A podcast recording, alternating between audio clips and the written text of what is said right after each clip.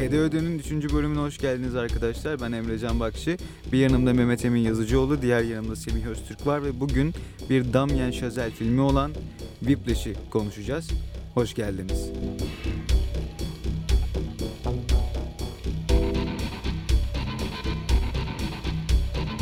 en ünlü filmleri La La Land. Heh, tamam Lele özür dilerim. Bu Bir adam de La La Land. Ryan Gosling'in başrolünde olduğu First Man. bir First Man. Evet en Şu yüksek bütçeli aya- filmi de oydu. aya Aynen. çıkış. Aynen. Yuri'yi mi canlandırıyor? Yuri Armstrong'u Gagarin. mu? iniyor mu peki? Sadece çıkıyor. Orada değil mi? Sürekli aya çıkıyor. Kameraları da orada. Her ay bırakmışlar. çıkıyor. Oğlum her ay çıkması için inmesi de lazım. Benim şakam inmediğine dair. Evet bugün... Bu arada e, hoş bulduk onu da söyleyeyim. baş- evet. başka bir film olan... Bir dakika bir, bir hal hatır yapalım lan. Mehmet nasılsın ya? Oğlum bok gibi. Mehmet haftan nasıl geçti? Haftam kötü geçti. Normalde İyi miydi? Yo normalde de kötü aslında. Normaldi diyeyim. Yani normalde. Ekstra bir durum. Kah sinirlendim. Ba- Kah başına üzüldüm. gelen ilginç bir şey var mı bu hafta bizimle paylaşmak istediğin? Bu hafta mı? Hı. Yani bu hafta içerisinde başıma gelen ilginç bir şey ne olabilir diye düşündüğümde şunu söyleyebilirim ki trafik eski haline geri gelmiş. Bu ilginç bir şey değil. Hı hı. Kötü bir şey. Servisler ortalığın anasını anlatıyor. Bir de neden bilmiyorum herhangi bir hastanede pazartesi günü çok dolu oluyor ya. Abi pazartesi günü yani işe gidilir falan eyvallah da hastane niye dolu oluyor? ya? Yani herkes mi pazartesi randevu alıyor kardeşim? Bak bir adet hastane isim vermeyeceğim. Üç tane otoparkı var tamam mı? Bir çalışanlara iki halka. Yani eskiden birincisi de olmuyordu. Şu an üçü de full çekiyor ya. Arabayı değil kendimi park edeceğim en sonunda yani yer yok abi. Ben beni konuşturmayın oğlum ben dolmuşum. Tamam. e, evet. Dido 4 lira sen ben, ne diyorsun? ben diğer köşeye döndüm. Semih'im. Durumlar bende hep aynı ya. geldin. Hoş bulduk. Keyifli bir gün bizim için. Çünkü film konuşacağız. Evet. Whiplash konuşacağız. Bu, bu hafta başına gelen ilginç bir şey, ilginç bir an. Hayatımda keşke ilginç bir şey olsa şöyle ebem ağlasa. Ben de biraz heyecan yaşasam ama arkadaşlar maalesef. Hayatımda heyecanlı bir şey yok. Mutsuzluğumun sebebi de budur. Heyecanlı hiçbir şey yok hayatta. Böyle devam. E, şimdi haftanın filmi olan Whiplash'e ufaktan hadi girelim. Davul eylemek. Davul Eylemek isimli. Bugün Whiplash konuşacağız. Hı hı. Kısa bir değerlendirme olacak diğer bölümlerimize nazaran özellikle uzundu diğer bölümler. Hem filmin kısa olmasının sebebiyle hem de filmin geneline ya- yayılmış minimal bir yapı var. Bunu aynı şekilde değerlendirip kısa bir sohbet yapacağız fakat derin olacak. Hı hı. Duymadığı bazı şeyleri duyabilir dinleyici arkadaşlar. Hazır olsunlar. evet. Ben açıkça söyleyeyim ben bugün bayağı yüzey. Ya ben Ben bugün bayağı yoldan geçen bir adammış gibi hayal edin beni. filmin aslında yüzeyselden ziyade sade anlatımı var. Hı O hı. sadelikle ver, vermesi gereken mesajı çok iyi veriyor. Bugün ego üzerine, mükemmelliyetçilik üzerine, tutkular üzerine konuşacağız yer yer. Ee, bateri, cazdan bahsedeceğiz. Evet çok ufak cazdan bildiğimiz kadarıyla cazdan bahsedebiliriz. Filmin başarısından bahsedeceğiz. Perde arkasından yine söz edeceğiz. Hı hı. Aynı zamanda kurguya da hafiften yer yer adım atacağız. Güzel bir sohbet olacak. en başından alalım. Bu film aslında e, Damien Chazelle'in bir filmin uzun işte halinden senaryosundan e, küçük bir sahnesini kısa film olarak çekmesiyle başlayıp daha sonra işte Sundance'te en iyi kurgu ödülünü alıyor. Kaç Aynen. senesi hatırlamıyorum. 2014 filmin çekiminden bir yıl önce. Ha değil mi? Ha, Aynen bu öyle. 6-9 ay falan bir aralık sonra Evet. çekime giriyorlar aynen. E, orada Sundance'te en iyi kurgu, en iyi senaryo alıyor mu? Almıyor galiba. En iyi kurgu Bir ödülünü alıp fikrim yok. e, daha sonrasında 3.3 milyon, Milyon dolar dolarlık. bütçeyle günümüzdeki halini çektiği film Whiplash. Şöyle detaylandırayım ben. Filmin çekim süreci yaklaşık 19 gün sürüyor. Çeşitli aksilikler yaşanmasına rağmen filmin çekim süreci devam ediyor. Bu aksiliklerden biri yönetmenin araba kazası geçirmesi. Çekimler ara vermiyor. Hı hı. G.K. Simmons karakteri bir sahnede kaburgası kırılıyor çekimler sırasında. Hangi sahne o? Neyman'ın Fletcher'ın üzerine atlayıp Aa, yere şey, devirdiği sahnede kaburgasını kır- kırıyor. J.K. Simmons. Fakat iki gün boyunca çekimlere devam ediyor. O çekim de zaten filmin 17. gününde yapılıyor. Hı.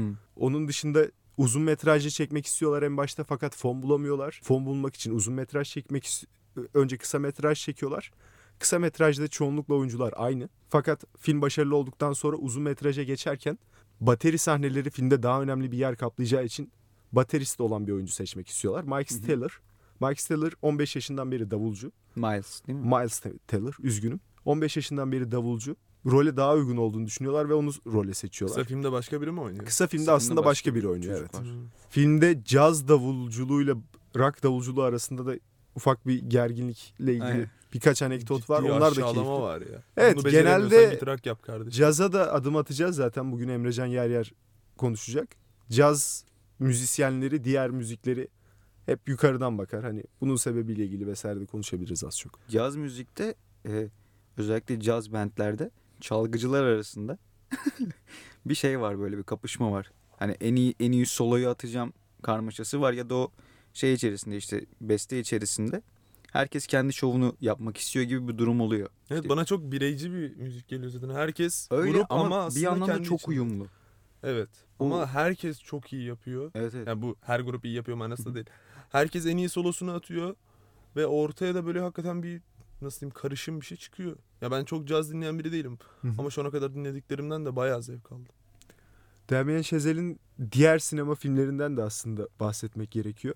La La Land de yine caz, müzik önemli bir yer kaplıyor. Zaten Damien Chazelle'in hayatına da baktığımızda Harvard mezunu kendisi. Hı hı. Ki ben sinema alanında kısa sürede başarılı başarı yakalamasının sebebinin Harvard olduğunu düşünüyorum. 32'sinde en iyi, 32'sinde en iyi yönetmen Oscar'ını film. aldı. Böyle bir çıkış hemen hemen yok en neredeyse. iyi yönetmen en iyi film oluyor bir de üstüne. Kısa bir vakit sonra da La La Land'le en iyi film. Oscar'ını almıştı ki Doğru. Efsane ortaya çıkardığı olmuştu. filmler Oscar'ları topluyor artık. Yani son o şey değil dışında. miydi ya işte yanlışlıkla Moonlight evet evet aynen aynen o yıl vardı. aynı yıldan bahsediyoruz. Davulculuk geçmişini olduğunu biliyoruz. Harvard'da çalıp Yes, Harvard'da doğru. davul çalıyordu. O yönden de buna odaklanmayı çok başarılı bir şekilde yapmış. Yani davul üzerine bir film çok başarılı bir şekilde kurtarmış. Aslında filmde özellikle üzerinde durmak istediğimiz bazı sahneler var ama ben önce karakterler üzerine konuşmak istiyorum. Hı hı. Film iki karakter üzerine yoğunlaşıyor sadece ve bu yoğunlaşmayı onların toplumsal ya da duygusal hayatlarına, aile yaşantılarına yoğunlaşarak değil, tamamıyla müzik üzerine, müzikle kurdukları bağ ile, tutku ile kuruyoruz biz seyirci olarak bu bağlantıyı. Bunu çok başarılı bir şekilde yapıyor film. Filmde duygusal ya da toplumsal olaylara bakış açısı yansıtılmıyor dedim karakterler için. Bunun sebebi filmin süresinin kısıtlı olması olabilir. Hı hı. Daha ziyade Aslında oraya değinmemesinin sebebi bir şey ya aslında müzikal bir film ya müzik Hı hı. filmi. Orada aileyi anlatmaktan çok çocuğun kendi işte bireysel kariyerine ya da işte davulculuk kariyerine, davula, caza daha çok vakit ayırmak için bir tık kısa tutmuş olabilir. biz Aile filmde Şeysine, aileyle affedersin biz filmde aileyle ilgili bağlantılarını gördüğümüzde de Neyman karakterinin başrolden bahsediyor. Konuşmalar tutkularla ilgili gene. Aile yaşantısına dair bir sohbet yoktu. Aynı şekilde Nicole ile bu, kurduğu bir bağlantı var, bir ilişki var. Nicole'la kurduğu ilişki yine temelinde müzikten bahsediyordu Nicole'a. Hayatının merkezindeki şey her zaman müzik. Onlara karşı tutkuları o kadar yoğun ki aslında diğer şeyleri, aile, arkadaşlık, sosyal hayat bunları vurgulamıyorlar filmde. Aslında bu da çok başarılı bir kullanım bence. Devam edelim. Ben Fletcher'dan bahsetmek istiyorum. Fletcher özel hayatına dair hiçbir şey gördüğümüz bir karakter değil. Evet. Hatırlatalım G.K. Simmons bu rolle en iyi yardımcı başrol Oscar'ını kazanmıştı. En iyi erkek oyuncuyu almıyor mu? En iyi yardımcı başrol Oscar'ını okey. kazanıyor. Erkek nasıl en iyi erkek? Başrol değil. Alabilir ya. Öyle bir şey var mı ya? Yok öyle bir şey yok aslında. Ama versinler. Adam çok iyi oynuyor abi. Çok iyi oynuyor. Ama J.K. Simmons zaten Şöyle kadrolu aslında- Öyle ses kes dediği hareketi Hı hı. var ya. Orada sen kendin geriliyorsun. Not quite my tempo. özellikle az önce vurgulamıştım. Özel hayatına dair çok fazla bir şey görmüyoruz. Yani şöyle bizim karakterle bağ kurma şansımız var. Fakat bu karakterin duygularının derinliğiyle ilgili değil. Biz karakteri tek bir şey yaparken görüyoruz. Tutkularını zorbaca bir eğitim sistemine dönüştüren bir kişi. Eğitim sisteminde öğretirken bir şeyleri kullandığı sistem zorbalık aslında. Evet. Bir anekdot vereceğim araya bir şey sokmak adına. Fletcher karakterinin aile hayatı ile ilgili bir sahne varmış aslında kurguda. Bir sahne çekilmiş. Ailesinin fotoğrafının olduğu bir sahnede hüzünlü bir sahne betimleniyor ve çekiliyor. Fakat kurguda e, Damien Chazelle bunu atmış kurgudan. Filmin bütünlüğünü bozacağını düşünmüş. Bence böyle çok da iyi olmuş. Bence de. Bir sahne çünkü çok araya böyle... Aynen öyle yani? serpitil, serpilmişcesine olurdu. Ben Öyle hatırla, hoş olmazdı. anlayamıyorum. Bir sahnede bir telefonda kötü bir haber duyuyor. O haber ne? Orada işte öğrencisini kaybediyor Aynen ya. öğrencisini kaybettiğini söylüyor. Ha, Fakat o yalan olayının yanlış Öyle- olarak öyle- aktarıyor yine öğrencilerine de bu durumu. Öğrencinin araba trafik kazasında öldüğünü söylüyor. Fakat durumu öyle değil. intihar Aslında ediyor. antidepresan kullanan bir öğrenci Evet. ve intihar ediyor bir süre Ve ondan sebepli olarak. Peki Bir Aynen öyle. Ondan hatırlayamadığım için bunu soracağım. Filmin başında kovduğu öğrencilerden biri mi o? Hayır. Daha Yok, eski bir öğrenci. Daha daha işte şef, Şefir değil. Şefir. Şefir Ha, okulundayken. Şefir okulunun işte 8-9 sene önceki Ha, tamam. öğrencilerinden biri. Zaten sonra bizimki bunun üzerine dava falan Aynen. açıyor. O işte kovduktan sonra işte antidepresan kullanımı falanlar filanlar başlıyor. Daha sonra da müziğe mi küsüyor çocuk artık ne oluyorsa. Hayata küsersin oğlum adam sana sandalye atıyor. Ya evet işte Charlie Parker'a da işte zil attı muhabbeti var ya. Evet. Ya o mantığını anlayabiliyorum. Bak, Birinin ne kadar şeyde o- zorlarsan. O final sahnesinde o adamın o işte gözündeki o şeyi Hı hı. görüyorsun ya o başarıyı görüyorsun ya. Hı hı. Hani adama etmediğini bırakmadı işte şey Neyman'a. Ama daha sonra o işte final sahnesinde bayağı 9 dakikalık sette böyle takır takır takır takır orada kendi başarısını da hani kendi egosunu da tatmin ediyor. Kesinlikle. Çocuk da kesinlikle. orada kendi egosunu tatmin ediyor. Böyle bir ego çarpışması var Çok iyi bir filmde. noktaya değindi. Filmin sonunun yer yer havada kaldığı söylenir. Hatta çoğu insanı böyle düşündüğünü, en azından genel izleyicinin Yok ben böyle be. düşündüğünü düşünüyorum. Bence tam yerinde bitmedi Ben ya? aynı fikirdeyim Mehmet Emin'le. Filmin bütünüyle bir bağ oluşturduğunu düşünüyorum. Araya bir şey sokmak istiyorum. Lütfen filmleri sonluğuyla değerlendirmeyin yalnızca. Çünkü bir sanat eseri sadece bir parçasıyla değerlendirilmez aslında. Bir bütün olarak değerlendirilir. Bir kısmını da ayıramayız. Filmin son sahnesinde Sonunda ya şöyle onu diyecektim işte hani bu sistem var zorbalık üzerine dedin ya. Aynen. Hani onu adam etmek için işte örne idoller diyor ya hani örnek olarak şeyden bahsediyor işte zil atmış bilmem ne kafa kırmış kafa atmış. Ya tamam çok iyi anlıyorum hani bu çok daha güçlü bir birey yaratıyorsun o konuda. Ama yani abi bu çok işte bir tane bulman lazım anladın mı? O name'ını bulman lazım. Ama işte o ana kadar milleti intihar ettiriyorsun bilmem ne hani. Bir yandan hoşuma da gidiyor evet aşırı zorluyor ve ortaya gerçekten bu işin en iyisi çıkıyor. Mesela Ama ben- o en iyisi çıkacak diye arkada 100 kişi harap olmuş. yani. Kendimden çok ufak bir örnek vereceğim. Ben, lise- döverdim mesela. Ben lise Fletcher'ı. 2'deyken işte mizah dergilerini karikatür çizmeye başladığım dönemde benden işte haftalık 30 karikatür falan isteniyordu. Ve yani çok iyi şakalar getirmem gerekiyor. Ben her seferinde getiremiyorum. Çünkü en iyi şaka ne bilmiyorum. Çizgim belki yeterli ama o, o şakayı bulamıyorsun. 30 karikatür bile getirmen gerekiyor. Yani içinden 25 tanesinin iyi olmasını istiyor senden. Öyle bir şey verebilmem imkansız. Ben bir zaman sonra işe olan şeyimi kaybettim. Hevesimi kaybettim. Çünkü işte 5 tane çizmiş oluyorum. O zaman götürmeyeyim. Çünkü 30 tane istedi benden oluyor. yakınımızda olumsuz bir örneğinin olması bizim adımıza tabii biraz garip oldu şu an. ya bu durumun bu, zorbaca öğretim sisteminin Bu adam karikatürist olabilirdi. İyi ki de olmuşum Aslında az önce söylemek istediğim şey şuydu. Fletcher yoğun tutkula yoğun bir tutkuyla bağlı işine. İşinde yapmak istediği şeyi aslında tüm olaylar bittikten sonra en azından ilk aşaması tamamlandıktan sonra kazadan bahsediyorum. Hı hı. Bir barda oturup konuşuyorlar. Evet o sahne o, O kadar sahne- iyi bir sahne ki. O sahne çok iyi bir sahne. Hem teknik olarak teknik kısmında farklı bir sahne üzerinden tekrar geleceğiz. Kurgu için nasıl kullanıldığına, kurgu konusunda nasıl kullanıldığına. La La Land'le olan kurgu aynı kurgu neredeyse. O bar sahnesini mi diyorsun? Sen bar sahnesindeki e, kameranın hızlı bir şekilde Yok, onda kullanılmasından değil. Ee, bahsediyorsun. La La Land'de de işte Mia'nın işte şeyi hmm, Sebastian mıydı oradaki? Hı hı. Seb. Se- Aynen. Sebastian'ın işte bir bir partide pop müzik çaldığı Ha, sahne var ya. Tanıştıkları şeyi Aynen. anlatıyor. Yok yok hayır daha sonrasında işte Tamam İşte- ama ha, orada ha, aynen. tanışıyorlar işte. kulübü açamadı falan filan pop müzik yapmaya başlıyor. İsteksiz bir şekilde. Oradaki Tamam. kurgu değişiyor orada. Preşev anlatmıştı. Onu izlediysen şey yapmışsındır, görmüşsündür. Oraya kadar böyle neredeyse tek plan gelirken kurgular Hı hı. e, orada bir şey başlıyor böyle durağan başlıyor. Önce işte Mia'yı çekiyor sonra Sebastian'ı çekiyor. Yani oradaki akışı kesiyor. Orada işte cazın oradaki o akışından o pop müziğin aslında tık tık tık tık olayına çeviriyor. O şeyde de var. Kullanım teknikmiş bu arada gayet. Teknik teknik. Orada bahsetmek istediğin şey neydi senin? Aynı işte e, E, Whiplash'te de. aynı. Whiplash'te de o kafa var. Ya orada bir durağanlık başlıyor ya. İkisinin orada işte e, diyaloğunda. Bir onu görüyorsun, bir onu görüyorsun, bir onu görüyorsun, bir onu görüyorsun. Ama adam çok rahatsız edici. Tatlı falan davranıyor ya Aynen başlarda. oradaki işte o kurgu ritmik bir kurguya dönüşüyor. Diğerlerine nazaran. Filmin bütününden. Einstein'a bağladık. Çok güzel oldu. O kim? Be- benim demek istediğim kurgucu. Einstein'ın Rus yönetmen ya. Potemkin Ha. zırhlısının yönetmeni. Hmm. Telaffuz edin. Benim demek istediğim şuydu. O sahnede Fletcher'ın duygularını, eğitime olan bakış açısını net bir şekilde gördüğümüz tek sahne o aslında. Karşısına başarılı birinin çıkması, onu hunharca itmesi ve asla taviz vermemesi bir şeylerden. Başarıya ancak bu şu yollarla gidileceğini söylüyor. Şu ikonik diyalog geçiyor aralarında. Şunları söylüyor daha doğrusu. Dilimizde aferinden daha kötü bir şey yok. Ama bunu hangimiz hayatına yansıtabilir? Mesela bir iş yapıyorsun ve hiç takdir edilmediğin takdirde bunu yapabilir misin? Bilmiyorum ki. Nerede Ben biraz yemek sahnesinden konuşmak istiyorum. Filmde önemli bir yer tuttuğuna inanıyorum ben. Akşam yemeği sahnesi. Akşam yemeğinde Bir Neyman'ın... dakika o şeydeki boşluğu atlamasana. Hı hı. O konuştuğu kısımda işte o good job'dan devam etsene. Orada söyleyeceğim başka bir şey var mı? Ben orada şeyi düşünüyorum çünkü. Orada, Sen tamamla. Ha? Sen tamamla. Orada böyle Neyman'a biraz oynadığını düşünüyorum. Neyman'ı Hayır ben onun asıl düşünceleri olduğuna eminim ama Neyman'a oynadığını zaten biliyoruz aslında orada. Onun dışında bir şey var mı diyorsun? sen? Şeye kadar bilmiyoruz ama yani orada işte davulun başında whiplash'i koyuyor ya. Farklı bir şey çaldırıyor fakat. Oraya kadar anlamıyorsun. Şöyle yani. mi? Acaba bunu söyledikten sonra da onu iyice daha daha da zor bir koşula adapte edip işte akıl almaz bir duruma sokup oradan da çıkmasını mı beklemesini istiyor diyorsun? Ya o da olabilir ya orada sadece direkt saf bir nefret de olabilir yani. Hı hı. İkisi de Bir olabilir. intikam da olabilir. İkisi de olabilir ama son sahnede tatmin olmuştu o şeyden ki kurguda bunu gösteriyor. Yani kurgudaki kullanımda Son sahnede ne bekledim biliyor musun? Orada hani yaklaşıyor ona da ufaktan böyle bitir bitir diyor ya. Hı hı. Şeye düşürüyor işte tempoyu düşürtüyor.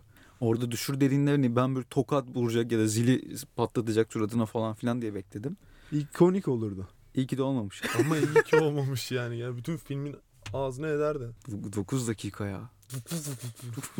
9 dakika ve son Megatron'a dönüştü. filmin son 20 dakikasında yalnızca 6 cümlelik diyalog var. İkisi de işte şu anda çalıyorum. Size işaret vereceğim. Hı. Bu gibi diyalog. Mükemmel bir şey ya. 74 sayfalık bir senaryo zaten. Hı hı. Bunun çoğunda da diyalog yok. 74 sayfa aslında 74 az. Çok az. Normalde hatta şöyle değerlendireyim, şöyle söyleyeyim. IMDB puanı o seviyede olan diğer filmlere baktığımızda senaryo sayısı sayfasının 114-120'lerde olduğunu görüyoruz. Kaç dakikaydı film? 1 Film- saat 40, bir saat 40 dakika. 1 saat 40 dakika 74 sayfa diyorsun. Normalde e, senaryo yazımında işte her sayfa bir dakikaya eşit oluyor ya. Hı hı. Bunda neredeyse bir sayfa 2 dakika mı ediyor? Ya bu öyle olabilir ya da Ama betimlemeler replik az zaten. ya da şöyle olabilir. Betimlemeler haddinden fazla yer kaplıyordur. Çünkü müzik çalındığı süre boyunca da bir betimleme var ama diyalog yok. Ha evet evet. Ben müzikal manada şeyi bilmediğim şey kavrayamadım. Yani hızlı çalmak iyi çalmak mıdır? Orada mesela böyle kendini aşırı zorladığı sahneler var Hızlı ya. çalmak iyi çalmak değil de oradaki işte ne bileyim o ölçüyü doğru vurması gerekiyorsa ya da o şarkı. Ama böyle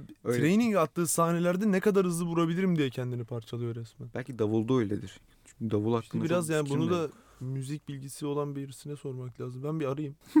Ben akşam yemeği sahnesinden az önce bahsetmiştim. Ben o sahnenin filmde önemli bir yer tuttuğunu düşünüyorum. Neyman aile üyeleriyle toplanıyor sahnede. Hı. O süre içerisinde Neyman Şefer Okulu'nda orkestrada çalıyor ve baş davulcu. Baş davulcu noktasına kadar gelmişti. Neyman ailesiyle ve baba- babasıyla iletişim kurarken onların Neyman'a yukarıdan baktığını görüyoruz. Hı hı. Neyman bir şeylerden bahsediyor fakat Neyman'ı çok sallamıyorlar. Daha sonra iki kuzeni geliyor Neyman'ın. Çocuklar Amerikan futbolu oynuyor. Ve onlar gelince masada büyük bir gürültü kopuyor. Herkes çok mutlu oluyor. Evet. Neyman göremediği ilgiyi daha başarılı olmasına rağmen onlardan göremediği ilgiyi kuzenlerinin gördüğünü görünce sinirleri bozuluyor ve ciddi bir meşru müdafaa gösterip patırtı kopartıyor. Ben şunu söylemek istiyorum o konuda. Özellikle dikkatimi çekti. Tevazu göstermek, bize saygı duyulmayan ortamlarda, bize saygı duyulmayan yerlerde tevazu göstermek Hı hı. o kadar da iyi bir şey değil aslında. Çünkü kibirli insanlar bizim tevazumuzu bastırıp egomuzu kırabiliyor. Neyman bu noktaya geldikten sonra bunu geç farkına varıyor ve yükselmek için kibirli ifadeler kullanmaya başlıyor. Kuzenlerini eziyor bu Hı hı. örnek olarak. Nuri Bilge de diyor ya eğer bir işte iyiyseniz bunu söylemekten çekinmeyin. E, mütevazi olursanız daha çok üstünüze Ya kesin- binerler gibi bir şey. Yani tam kesinlikle. binerler demiyordur da Nuri Bilge. Ya ben o sahneyi tamamıyla öyle okudum. Hani ego iyi bir şey değil evet ama bir noktanın altına inmesi de insanları sadece bizim üzerimize çıkmasına sebep oluyor. Peki Neyman'daki ego mu özgüven mi? Bunların ikisi ayrı şeyler ya çünkü. Neyman bir sahnede de araba kazasından önceki sahnede benim solomu asla o çalamaz. Neyman egosu çok yüksek biri ki Ki Fletcher'a gelince de zaten diyor yani benim setimi ona mı vereceksin aynen öyle. gibisinden. O da diyor ki senin setin mi? Hı hı. Ama daha sonrasında diyor işte yani seni denemek için onu işte şey Ya, yaptım. akşam yemeği tuttum falan sahnesiyle ilgili belirtebileceğim bir şey daha varsa o da şu. Şöyle başarıyı başarılı olmak yetmiyor bence. Ne Türkiye'de ne dünyada başarıyı yansıtmak gerekiyor. Evet. O kalıpla bir olmak gerekiyor. Kuzenleri Amerikan 3. Futbol Ligi'nde ol- olmasına rağmen Neyman'dan daha cana yakın, daha dostane tavırlar sergiledikleri için ya da bunları hayatına daha iyi yansıttıkları için, daha sosyal oldukları için daha başarılı gözüküyorlar Neyman'dan. Fakat Neyman çok farklı bir noktada olmasına rağmen çevresinde bunu yansıtmıyor. Çünkü tutkularına o kadar bağlı ki başkalarının haberdar olmasına gerek yok onun için. O da ne işe yarar yani bir, bir kişi bile atıyorum yaptığın resme bakmayacaksa, Ben de- yaptığı müziği dinlemeyecekse, dünyanın en iyi müziğini yapsan Ben her zaman söylüyorum dünyadaki son insan olsaydın eğer hiçbir entelektüel faaliyetle uğra- uğraşmazdın asla. dünyadaki son insan olsaydım yani ben bir faaliyetle de uğraşmayabilirim. Bilardo falan oynardım. Bu biraz evet, evet saçma oldu. Ama şeyi de fark ediyorsun ya aslında. Yani sadece bizim memlekette olan bir şey değil bu. Yani sanatı aşağılama kafası. Hı hı. Aşağılamak denmez de. Küçük mü görmek denir? Gerçi aynı şey olur. Ya bir şey diyeceğim de ben bunu ben bunu içimde şey yapamıyorum. Yani biraz da hak veriyorum. Gerçekten. Sanatın ya ikinci plan atılmasında mı? Şu- evet çünkü zaruri bir şey değil ya aslında. Aynen. Yani bir ihtiyaç ama kimilerine göre. Şimdi sana bana göre sinema bir ihtiyaç. Film izlemek ihtiyaç yani. Abi, ömründe 60 yıl tarlada geçirip sinema ne bilmeyen adam için yani lüks. E şimdi sen ya bu klasik bir kavga işte. Sen mühendisle karşı karşıya gel. Sana soruyor ne yapıyorsun? Mesela diyorsun ki çok iyi bateri çalıyorum. Hı hı. Sen ne yapıyorsun diyorsun. Adam orada bir tane alet gösteriyor. Mesela normalde 15 dakikada yapılan işi 5 dakikaya indiriyor. Şimdi sen o herifle o savaşı kazanmak çok İşte- zor işte yani. Sayısalcı sözelci kavgası işte. Aynen. Sayısalcılar dünyayı yönetir. Sözelciler de onun hakkında konuşur diye. Ben tam Sert tersi diyor. Sözelciler dünyayı yönetir. Sayısalcılar onun hakkında konuşur. Oradaki sözelci Ya şey mi? Siyasi anlamda mı? Yo şöyle si- siyasi anlamda da git bak yani sayısalcılar arada Süleyman Demirel gibi adamlar çıkar ama yani genel olarak daha ziyade sözel yönü kuvvetli adamlar. Hem şimdi şöyle Kitabet bölüm olarak de, bölüm olarak demek istemiyorum ama iletişim yönü kuvvetli adamlar genel olarak zaten bir yerde hitap edemiyorsan hiçbir yerin cumhurbaşkanı olamazsın veya başbakanı. Ki böyle insanlar da genellikle sayısalcı olmuyor benim gördüğüm. Hı. Ama işte dediğim gibi Demirel gibi veya işte Erbakan gibi örneklerde var. Var. Onlar makine mühendisi miydi? Ee, Necmettin Erbakan makine mühendisi. Hatta Necmettin Ot- Erbakan Ot- makine. ODTÜ'de rekoru vardı 3.92 mi ne? İTÜ. Ortalama. İTÜ. İt- Hayır. İTÜ mü? İTÜ. Demirel de İTÜ'lü. İkisi de mi İTÜ'lüymüş? ya? İkisi de İTÜ. Bunlar be. İTÜ'daş. bahsetmek istediğim iki şey daha var. Çünkü biri babasıyla arasındaki gerilim ve Fletcher arasındaki gerilim. İkincisi de kurgu. Hı hı. kurgu, kurgudan başlayacak olursak aslında birden çok fazla kurgu çeşidi var. Fakat özellikle filmin film için üzerinde duracağımız iki kurgu çeşidi var. Anlık kurgu ve yapısal kurgu. Bunlardan bahsetmemizin sebebini özellikle açıklayalım. Diğerlerine girip metrik kurguya, ritmik kurguya girip hem teknik bir noktaya taşımak istemiyoruz. İşi, işi çok bilmiyoruz ama metrik kurgudan ben şöyle bahsedebilirim. Ee, filmde çok bilmesen de fark edebiliyorsun zaten. Hı hı. Filmin işte e, temposu hızlanıyor ya. O tempolu hızlanmasını senin hissetmenin sebebi metrik kurgu. Hani 4-4 başlatıyor şeyi sahneyi, kurguyu ritmini. O daha sonra işte 3-4'e, 2-4'e, işte 1-4'e falan böyle iniyor. Hani o tık tık tık tık tık tık şeyleri, e, sahne geçişlerini. O metrik kurgu. İnşallah doğru anlamışımdır. Ya kurgu Matrix anlaşılması o kurgu. kadar kolay bir şey değil gerçekten. Bilmiyoruz bir de yani. Anlık kurgu şu aslında. Preşeva'yı arayalım. Anlık kurgu şu Preşeva'ya bağlanıyoruz. Alo Preşeva. Anlık Bağlanalım kurgu bir sahneyi oluşturan planların ve müziğin ardı arkasına birbirini başarılı bir şekilde izlemesi. Yapısal kurgu ise anlık kurgunun anlık kurgudaki sahnelerin yani filmdeki sahnelerin birbirine birbiri arkasına sıralı bir şekilde izleyip başarılı bir bütün oluşturması müzikle birlikte elbette. Filmde anlık kurgunun sağlandığı aslında anlık kurguyu oluşturan dört farklı çekim açısı var. Daha doğrusu daha doğru bir tanım yapılabilirdi ama elimizden bu kadar geliyor. Olduğu kadar. Long shot. Long shot genelde bir betimleme için kullanılıyor sadece. Olayları geniş bir açısıyla aktarıyor bize. Medium shot karakterin belinin üstünden yapılan shotlara medium shot deniyor. Bu da kendi içinde ikiye ayrılıyor. Diğeri ise two shot. Two shot medium shot'ta gözüken karakterlerin sayısı iki olduğu takdirde two shot deniyor. Yani belinin Bel üstünden üstü çekim. Bel plan mı deniyordu onu? Vücut plan ya mı? farklı adlandırmaları var. O onlara şimdi girersek çıkamayız içinden. Medium shot'ın pardon two shot'ta iki karakter girdiğinde de two shot oluyor işte dediğim gibi. Diğeri ise close up. Close up bir duygu değişimini ya da bir durumu etkileyen bir sahne olduğunda yakından yapılan kurgu çekimlere close up deniyor. Bunun sinemada bir diğer kullanımı da insert. Insert etme şu şekilde. Medium shot'la iki medium shot arasına ya da bir medium shot'la bir long shot arasına bir close up girdiğinde bu sahne insert edilmiş oluyor. Biz Whiplash filminde bunu çok sık görüyoruz. Örneğin son sahnede baba ve Fletcher arasında gidip gelen katta Hı hı, sürekli olarak close up insert ediyor kamera. hı hı. Aynı şekilde Neyman'ın elini kana batırdığı, elini buza batırdığı Buzlu sahnelerde, şeye, kala- kovaya. kana buladığı sahnelerde fazlaca görülüyor. Evet, Çok evet. başarılı bir kullanım burada. Filmde zaten en iyi kurgu Oscar'ını almıştı bu arada zaten. Close-up'ı bak şimdi söyleyince şeyde de aklıma geldi. Fight Club'ta da fazlaca var galiba. Tarantino da çok iyi kullanıyor. Hı hı. Ama yani anlık kurguyu sanırım en iyi sağlayan, sağlayan daha doğrusu duyguyu en iyi veren şey close up yani insert. Fletcher'ın yakından çıldırdığı sahneler zaten çok iyiydi genel olarak. Böyle yaklaşıp Hatta işte Neyman'ın ağlamaya başladığı falan. O da seni lanet küçük domuz ağlıyor musun tadında konuştu. Hani 1 2 3 4 1 2 3 1, 2, Bak 3, 4. geç mi kalıyorsun? Evet bu arada 1, 2, 3, 4 sahnesiyle ilgili şöyle bir anekdot vereyim. O sahne defalarca kez çekiliyor. gerçekten tokat. Kaç tokat atıyor Fakat ya. böyle olmayacağına kab- kanaat getiriyorlar artık ve G.K. Simmons gerçekten tokatlıyor Taylor'ı. ve filmde de o sahne kullanılıyor. ki doğru olan o ya. Evet Fincher'ın da böyle şeyleri varmış gerçekten. Hani O zaman- defalarca kez çekiyor Fincher. O zaman bir Will, saniye. Will Smith, J.K. Simmons ekolünden geliyor diyebilir miyiz?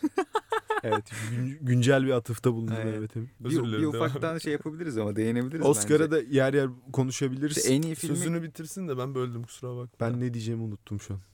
Ama bahsetmek istediğim yalnızca bir şey kaldı benim. O da Neyman ve Fletcher arasında ciddi bir gerginlik var. Filmin bütününe yayılmış zaten bu gerginlik. Film boyunca biz bunu gözlemliyoruz.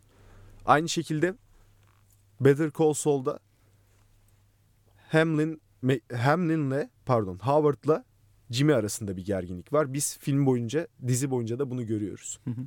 Fakat Better Call Saul'da gözükmeyen arka planda olan bir başka da gerginlik daha var. O da Jimmy ve Chuck arasındaki gerginlik. Dizi izleyenler için, Better Call Saul'u izleyenler için şu an keyifli olabilir bu sohbet. Ama izlemeyenler için çok anlaşılır değil farkındayım. Aynı şekilde biz sadece izliyoruz. aynı şekilde Vay be Jimmy. Neyman'ın babası Neyman ve babası arasında bir gerginlik var. Babası arasında sadece ilişki kopukluğu yok aslında. İlişkilerinde bir bozukluk yok. Babası Neyman'ı aşağılıyor ve başarısız olmasını istiyor. En azından onun fikrine gelmesini istiyor. Ve Neyman da babasını çok sıradan bir adam olarak görüyor. Aynen öyle ama o da Halbuki babası da yazar yani. İk- İkisi de aşağılık komplekslerinden kurtulamamış karakterler aslında. Filmde bu güzelce vurgulanıyor. Demek istediğim yani bunu bunu hiçbir yerde okumadım ben aslında. Böyle bir bağlantı olduğunu düşünüyorum. Esinlenilmiştir demiyorum ama böyle bir bağlantı olduğuna inanıyorum. Yani Jimmy ve Chuck arasındaki gerginlik Neyman ve babası arasında var. Çünkü Chuck da Jimmy'nin içten içe başarısız olmasını istiyordu. Fakat dizi çekimi içinde daha fazla süreleri oldukları için bunu çok düzgün bir şekilde yansıtmışlardı. Fakat biz son sahnede dışında babanın o kadar da başarı, başarılı olmasını istemediğini f- görmüyoruz son sahnesi dışında. Peki Fletcher'ın acaba o e, şey sahnesini görmüş olsaydık işte ailesinin fotoğrafına bakıp ağladığı sahneyi görmüş olsaydık Fletcher gözümüzde daha ne, nasıl denir daha duygusal yumuşak bir karaktere evrilir miydi o sert tavrından E, eğilip bükülür müydü Kimse için eğilip büküleceğini düşün. değil mi? Yani o tavrını herhalde korumaya devam ederdi. Çünkü ben bir yere kadar e, Fletcher'ı şey buldum. Hani bu kadar da olmaz, hani bu kadar da olmaz falan filan. Daha sonra işte o caz barda konuştukları sahnede Yıkık halini görünce. ben galiba adam hani bir şeyleri yapmak için uğraşıyormuş derken hadi hadi bunu da çal, çalsana onu. Tavrı. Hadi. Hadi bunu da çal. Tavrı şey olmadı. Güzel bir o şey inceleme oldu. döngüsü var ya işte zor zamanlar Aynen. büyük insanlar yaratırı yapmaya çalışıyor. Acaba Ama buna- dediğim gibi o arada gidiyor abi 100 kişi gitti anladın mı? Hani Aynen. onların hayatı kaydı. Filme bakıyorsun diyorsun ki abi çok haklıymış ya çok iyi çaldı müzik falan ama 100 ben filmi izlerken kaydı. işte kendimizi de düşündüm ya. Acaba bu bizim için de geçerli mi bizim meslek için de? Ben söyledim abi Fletcher gibi bir adam ben dalarım yani. Ya çünkü bana şey geliyor aşağılayıcı geliyor. Ya aşağılayıcı geliyor. Ayrıca sandalyeden düşüyor. Fletcher'la helalleşmeyeceğiz. Bir de e, şeyden bahsetmemiz gerekiyor. İşte Damien Chazelle'in tekrardan müzikal filmleri canlandırması. E, çünkü çok uzun bir zamandır Disney'in elinde ya bu. müzikal filmler. Neredeyse her filminde bir müzik çalıyor. Hatta şey Toy Story'nin yapımcısı galiba şey diyor Toy Story yapmadan önce. Hani bir e, bir animasyon film yapıyoruz. Çocuklara hitap edecekmiş gibi duruyor ama aslında yetişkinlerin de izleyebileceği film yapacağız. Ve hiç müzik kullanmayacağız. Yani kimse dans etmeyecek. Müzik kullanmayacağız değil de. Kimse dans etmeyecek diyor bizim filmimizde diyor. Oraya işte o zamana gelerek, gelene kadar işte güzel çirkinler, Cinderella'lar bilmem neler.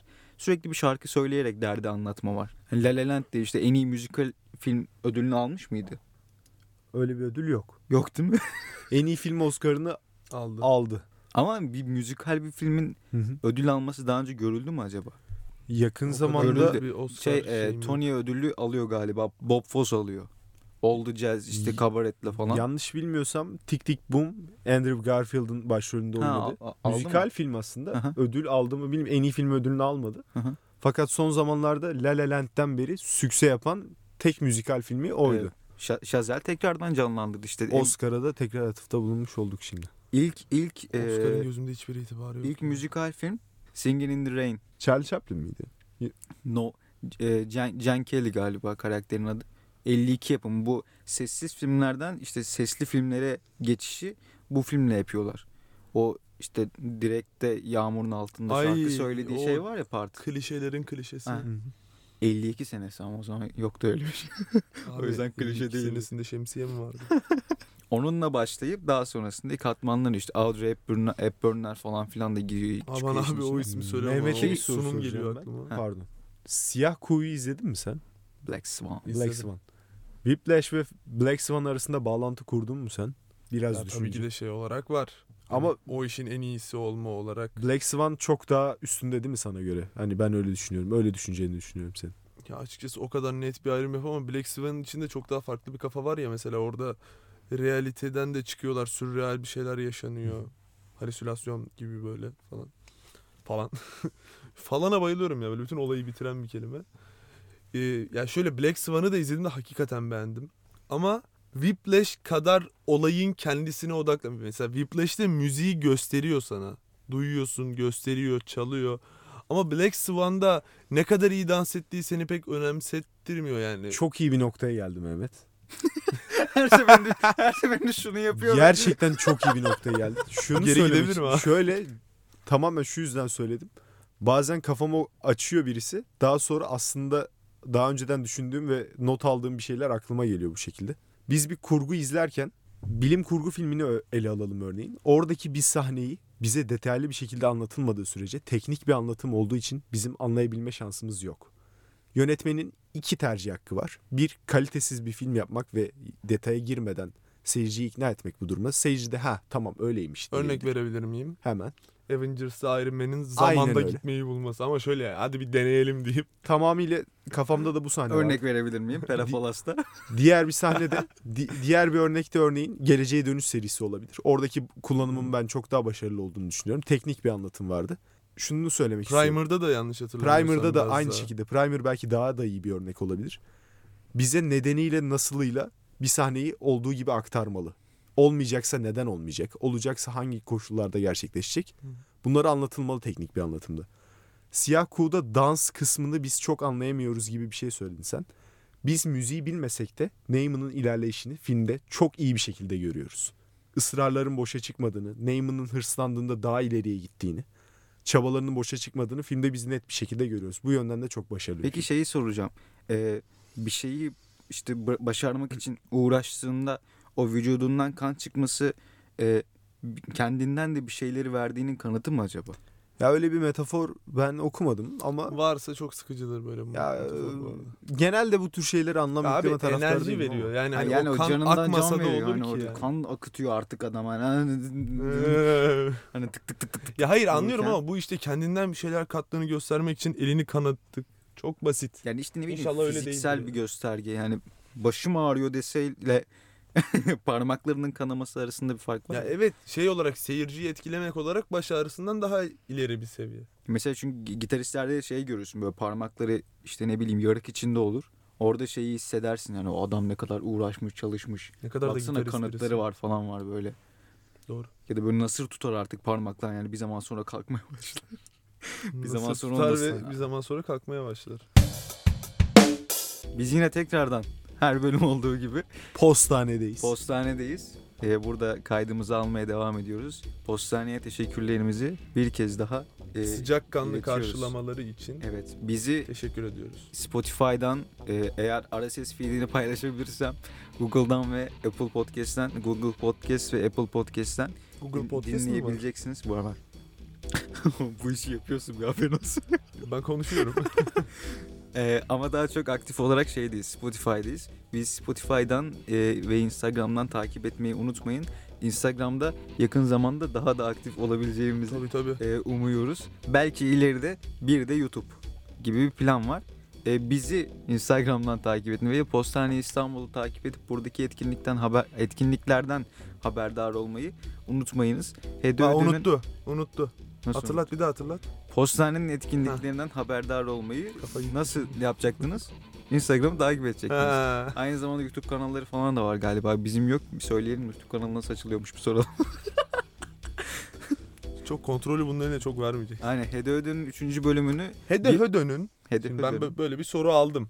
Bunu o yüzden sormam lazım. Hede Hödö'nün Hede Hödö kalkanıyla bir alakası var mı? Gora'da varmış. Biri söyle dedi bana. Hede Hödö kalkanı devrede mi diye. var.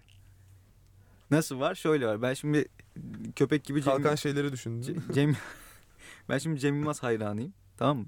Cem Yılmaz da e, yanılmıyorsam Telsim reklamında bir böyle hani bir ra- rabarba göstergesi olarak yani bir şey gösterip hıdı hıdı falan diyor. Hı. Oradan çıkmış bir kelime aslında. Bir Cem Yılmaz kelimesi diyebiliriz. Belki Cem Yılmaz yarın bir gün çok büyürsek bizden telif ister biz ona vermeyiz. Yani Ama benden... oradan çıkıyor. Hede, hede işte ne bileyim Hede Hede. hani falan filan gibi bir şeye denk geliyor yani Falan neredeyse. filan. Falan filan, Falan der- dersin. Falan dersin. Arkadaş Arda falan yani yapmayın çocuklar. Aynen. Hede öde oradan çıkmış bir şey. Benim de hoşuma gitti. Size hiç sormadan ben koydum. Zaten burada Sağ ol. bak çok bahsediyoruz mesela otor yönetmenlerden falan. Otor bir herif. Yani otor. Gel kucağıma otor. Gel şuraya. Çirkin espri. Gel şuraya otur da konuş. Evet. Ödenin 3. bölümünü Damien Chazelle'li bir bölümünü e, Whiplash'li bir Nereli? bölümünü. Nereli? Chazelle mi? Bilmiyorum ki. Şanzelize. Damien Chazelle çok böyle şimdi sallamış gibi olmuyor ama Fransız gibi geldi bana. Olabilir. Fransız Olabilir. kökenli ama aslında Morokkoluymuş. La az önce bilmiyorum dedin. Kanka iyi yalan söylersen Hangisi? İnandırıcı olur. Morokko olan mı? Yalan. hepsi yalandı. Bi- O hangisi? Bilmediğin mi Morokkolu oldu? En başından beri. Morokko'nun ne olduğunu biliyor musun? Fas değil mi? Aa. Ne oldu? Aa. Aa, şaka yapıyorsun. Coğrafya bilgisi gelişmiş. Hede ödeyi bitirdik.